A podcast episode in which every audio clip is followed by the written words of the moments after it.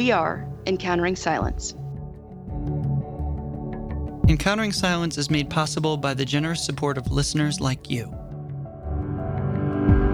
Please visit patreon.com slash encountering silence to learn more about how you can be part of the circle and share in our efforts to bring silence into our all too noisy world. This is the second part of a two part episode.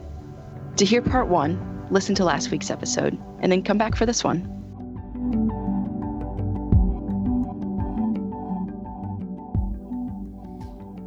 So I'm thinking too about you just said the sensate, and it seems to me that nature.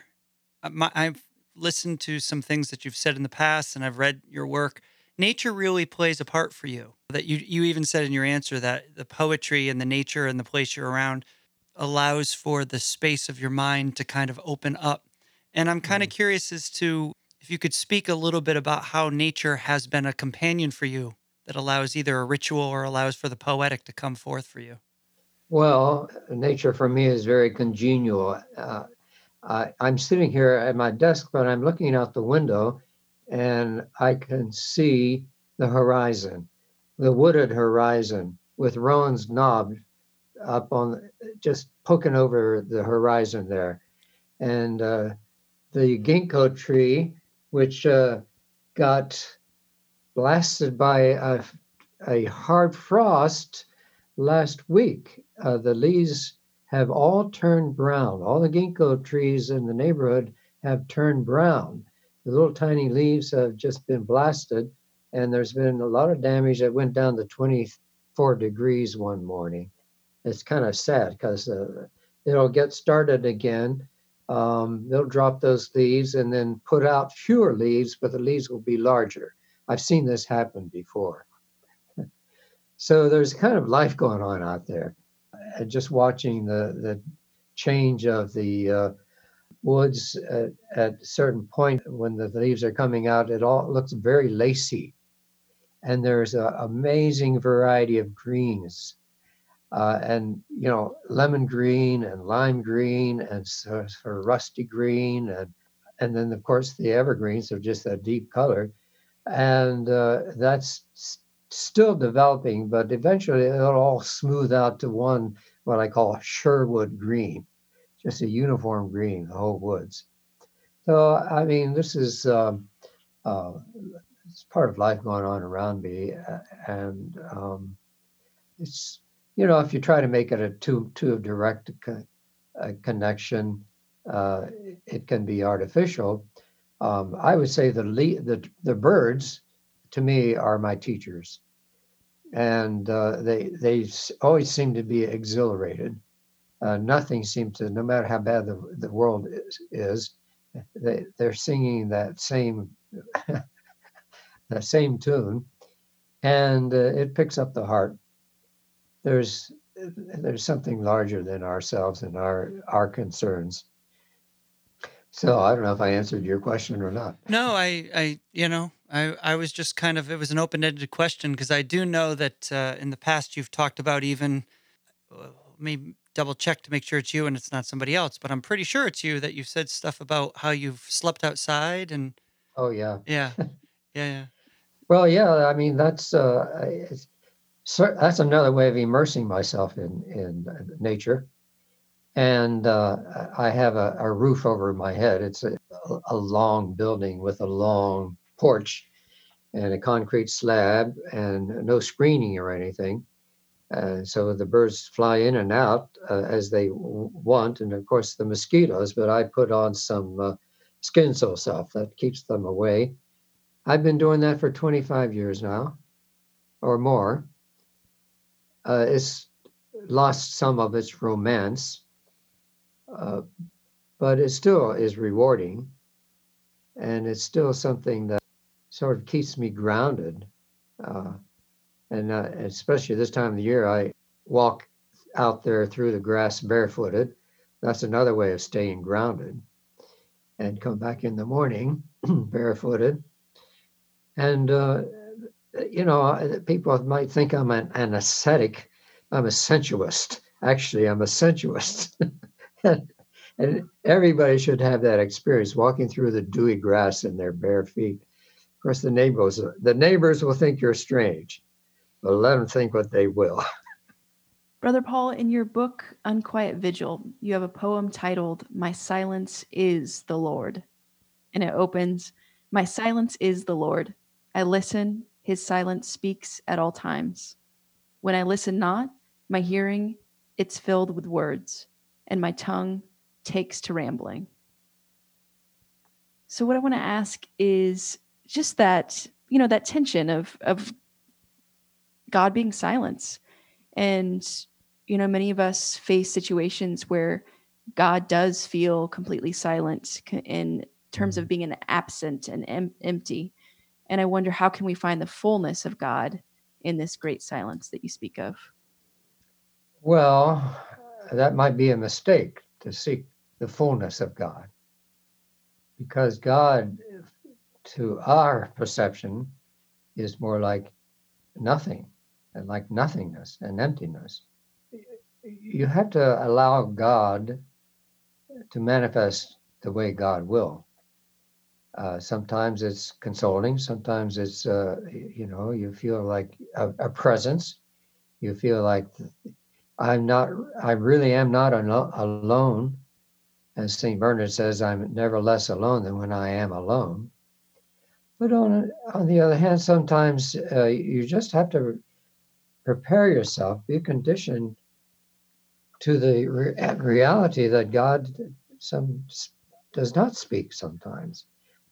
And uh, lately, it seems for me, uh, it's, it's become more like that. So um, I've started memorizing Psalms, since I don't seem to quite know how to cope with that, uh, that absence or that that emptiness, I I cope with it by you know using my my memory and and uh, you know I I praise the Lord at all times. His praise always on my lips.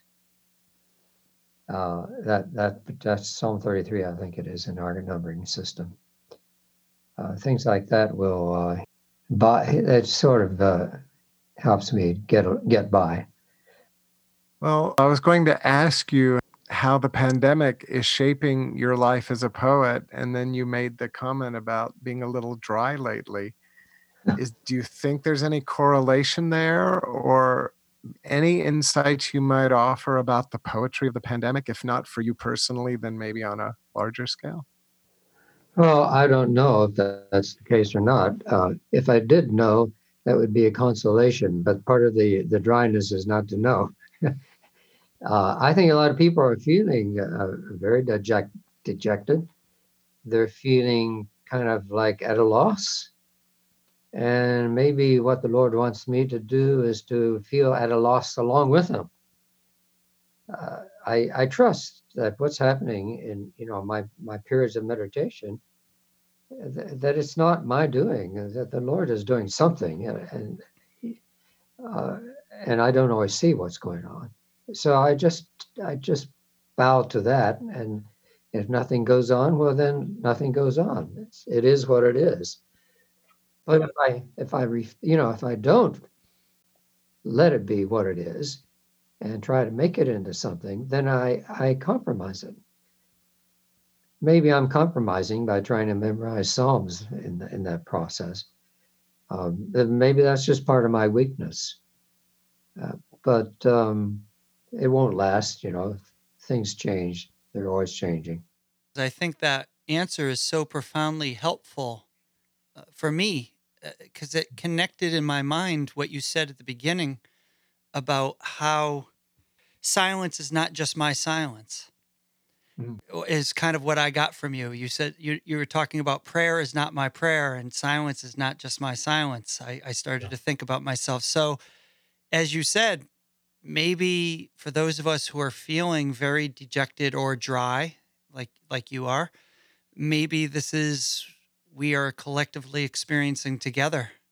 You know, mm. this isn't just mine. I'm feeling what the world is feeling and what my brothers and sisters are feeling. Uh and I'm connected to that whether I'm aware or not. And Precisely. and and so you you made that connection for me that I didn't make. And your wisdom of saying, well, you know, I have certain weaknesses and I have to be strong enough to kind of this will change and I can't force it be what it isn't. So let's just Mm-hmm. let's just ride this wave and see where we go, kind of thing. I Yeah. uh, I I appreciate that very much, and I just wanted to thank you for that answer. It's it's kind of helpful for me. Your dryness is bearing fruit. well, I hope so. Beautiful. You know, Julian of Norwich, you know, says that in meditation or in prayer, what you have to do is um, hope, trust, and endure. And that's all we can do. And if it doesn't open up into an, an illumination of any kind, that doesn't really matter. The Lord is just as pleased with the, the experience you have as simply trusting and enduring as he is with when you open up in an, in an enlightenment. There's something deliciously subversive about all of this because we live in a culture that is so I think Eugene Peterson described it as a self bound society. We live in a self bound society, and maybe that means narcissistic, maybe that just means anxious, you know, kind of an angsty level of self consciousness. I mean, there's a number of ways you can kind of approach that. But part of what I love about monastic spirituality, and and I'm a I'm a lay associate of Conyers you may not be aware of that but oh. um, so you know so i've been hanging out with you guys for a while but part of what has really nourished me you know as a person who lives a secular life by benedictine cistercian monastic spirituality has been this this notion that your prayer is never only yours mm-hmm. that that there is always something communal about it and you know and i think you so beautifully articulated that when you said oh, i'm feeling dejected well maybe god's calling me into solidarity with all the people who are feeling dejected. And there's there's maybe just a little bit of buddhist non-attachment in there as well. Oh definitely. Yeah. You know so so thank you again like kevin i'm just saying thank you but i do think there's something there that maybe our culture at large might want to pay a little bit more attention to and mm-hmm. it might liberate us from our addiction to results. And I think that that often gets in the way of our prayer as well. Mm-hmm. This conversation on encountering silence will continue after a 30 second break of silence. Take a moment and breathe with us.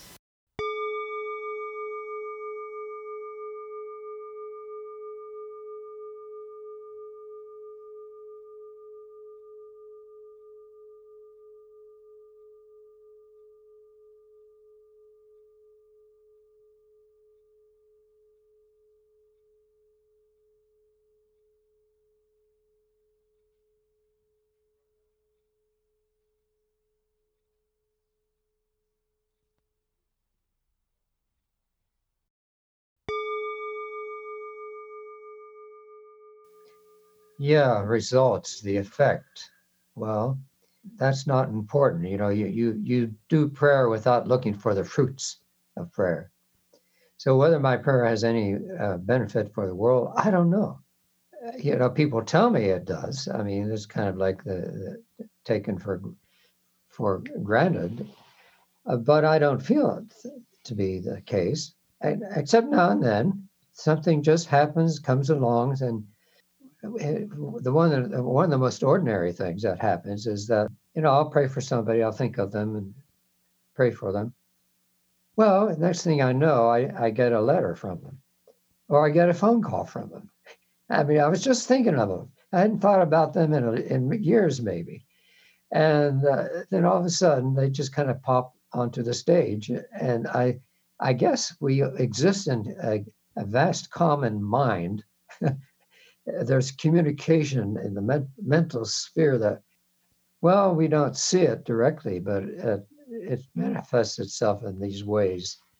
Brother Paul, this your playfulness, your softness, your open-handed gentleness with life and this and this world is just really really amazing your ability to approach things without control and domination and to just really embrace the moment for precisely what it is is something you know we spend our lifetimes trying to c- cultivate. And would you say that the monastic life is a, a big part of what contributed to getting you to that place of of softening over and over and over again? Or would you say that it's your temperament or a combination? Well, I think it's a combination. Somebody asked me about that the other day, and uh, I, I didn't give a very good answer, but the, the answer that, I, that came to me later on was that I had a twin sister. And if you have a twin sister, you learn how to be gentle. And so I, I have, have that to start with. And then, of course, entering into this uh, all male environment, you know, to be competitive to me seemed to be the, the way to go. And uh, I had to have some of that uh, sort of, I wouldn't say they knocked it out of me, but uh, remember Dom James was would say things like, "Well, don't say don't say things that would offend people." And I used to like to stand up at the back of the class and challenge what the teacher was saying. And I had a philosophy teacher, Dan Walsh, and uh, I was forever, you know, uh, challenging him. And he just took it so coolly. And it's like they did not enter into the kind of com- competition that I was uh, thirsting for. They, you know, they, they were too self assured. They knew what they were talking about. And it was good for me to be exposed to, to mature men like that who, um, you know, aren't, aren't into this. So I've got, uh, I guess I've acquired some something from these these great people who, I've, I've lived with here in the monastery. what would be a story that you would like to share about thomas merton that perhaps we haven't heard before or one that might be something that you learned from him or something that was a funny encounter I just thought of something the other day and now I can't remember what it was. Uh, well, talking about gentleness, I remember one time he was there was this black cat, and I looked out the window and he was just giving it a, a really a good petting. This black cat. It's just hung Mm. around the monastery for a, a week or two. What was the other thing I thought of? You're looking for a story I've never told before. And exclusive I, regret that I haven't had a chance to tell the story. Mm. And here I am. I, it, it slipped my mind already. Well, maybe he's working on me. Doesn't want me to tell these kinds of stories. Maybe to give Brother Paul's mind a minute or two, is it okay if I tell a story or two that this Sure. comes? I'm, I I never knew Merton, um, only through his books, but about five or six years ago now, I think it was six years before my daughter died, I spoke at a Methodist church in Louisville. You know, I was there for the weekend. And of course, being Louisville, there were people there who had had contact, obviously with the brothers and with with uh, Merton. And I was at lunch, I think, on the Saturday of this day that I was leading this this retreat for this church, and two people were there at the table, and I think they were brought over to meet me because I was the lay Cistercian and talking about you know monastic spirituality and so forth. And so the one man, it was a man and a woman, and the man had been a student at Bellarmine in the 1960s. And he worked in the library. And so apparently he got to know Merton because of his role as the librarian there. And the story he had to tell was when the Beatles album Sgt. Pepper's Lonely Hearts Club Band came out. And apparently, the day the album came out, Merton called the library and he said, I want to hear this album. Hmm. And this young man took the call and he said, Well, I'm sorry, Father, we don't have the album in our collection. And Merton was like, I really want to hear this album. And, so, and this fellow was, he was an undergraduate. So he was what, 18 or 19 years old. And he said, Well, I have a copy. And Merton said, Could I borrow it? So he arranged to get his copy of Sergeant Pepper's to the monastery so Merton could hear it. And I said, Do you still have that album? You know, the album that Thomas Merton heard. And I think he said, Oh, that was years ago. Now I have a CD version or something like that. Hmm. But but it was just a wonderful story of Merton's intellectual curiosity and his love of culture.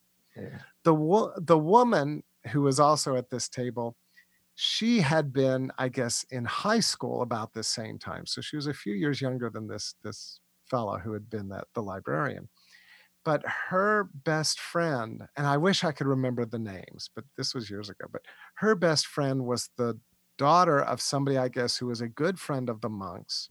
And they were, the two girls were in high school French together, and they were kind of struggling with their French.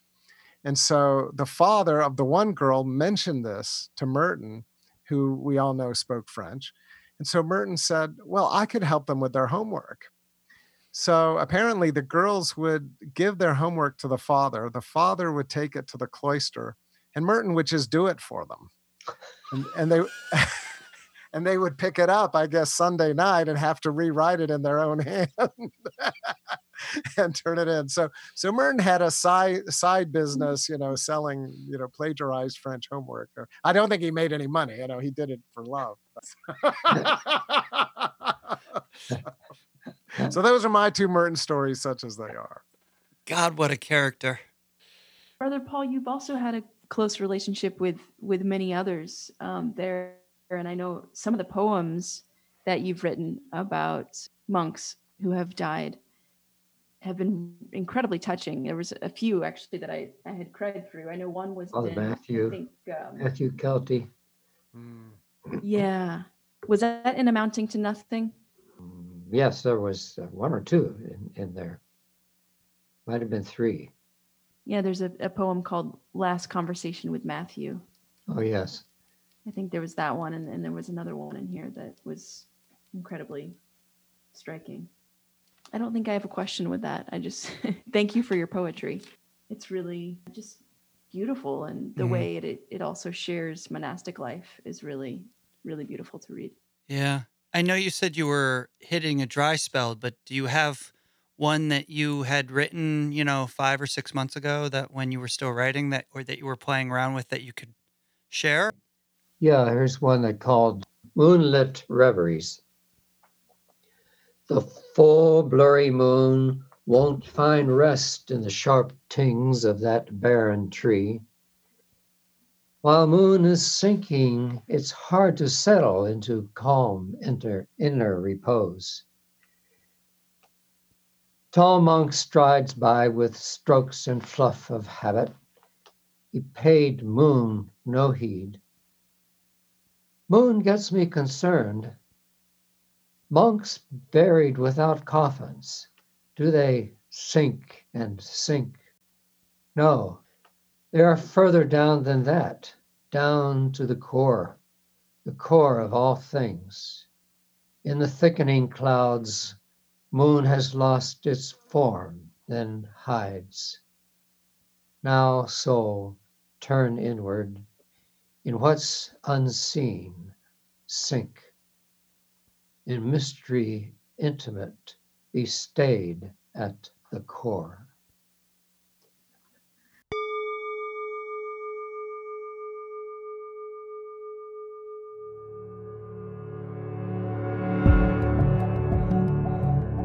We are Encountering Silence.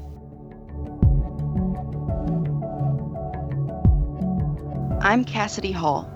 To learn more about me, please visit CassidyHall.com. I'm Kevin Johnson. To find out more about my work, visit my website, kevinmichaeljohnson.com. I'm Carl McColman. My website is carlmccolman.com. Please visit the podcast website at encounteringsilence.com. There, you can learn more about each of our episodes and find links to purchase books and other resources we discuss on the podcast. By making a purchase through our website, the podcast receives a small affiliate commission from Amazon.com. Also, to learn more about how you can be a part of our circle of supporters, visit patreon.com slash encountering silence. This way you can share in our efforts to bring meaningful conversations about silence to our all too noisy world.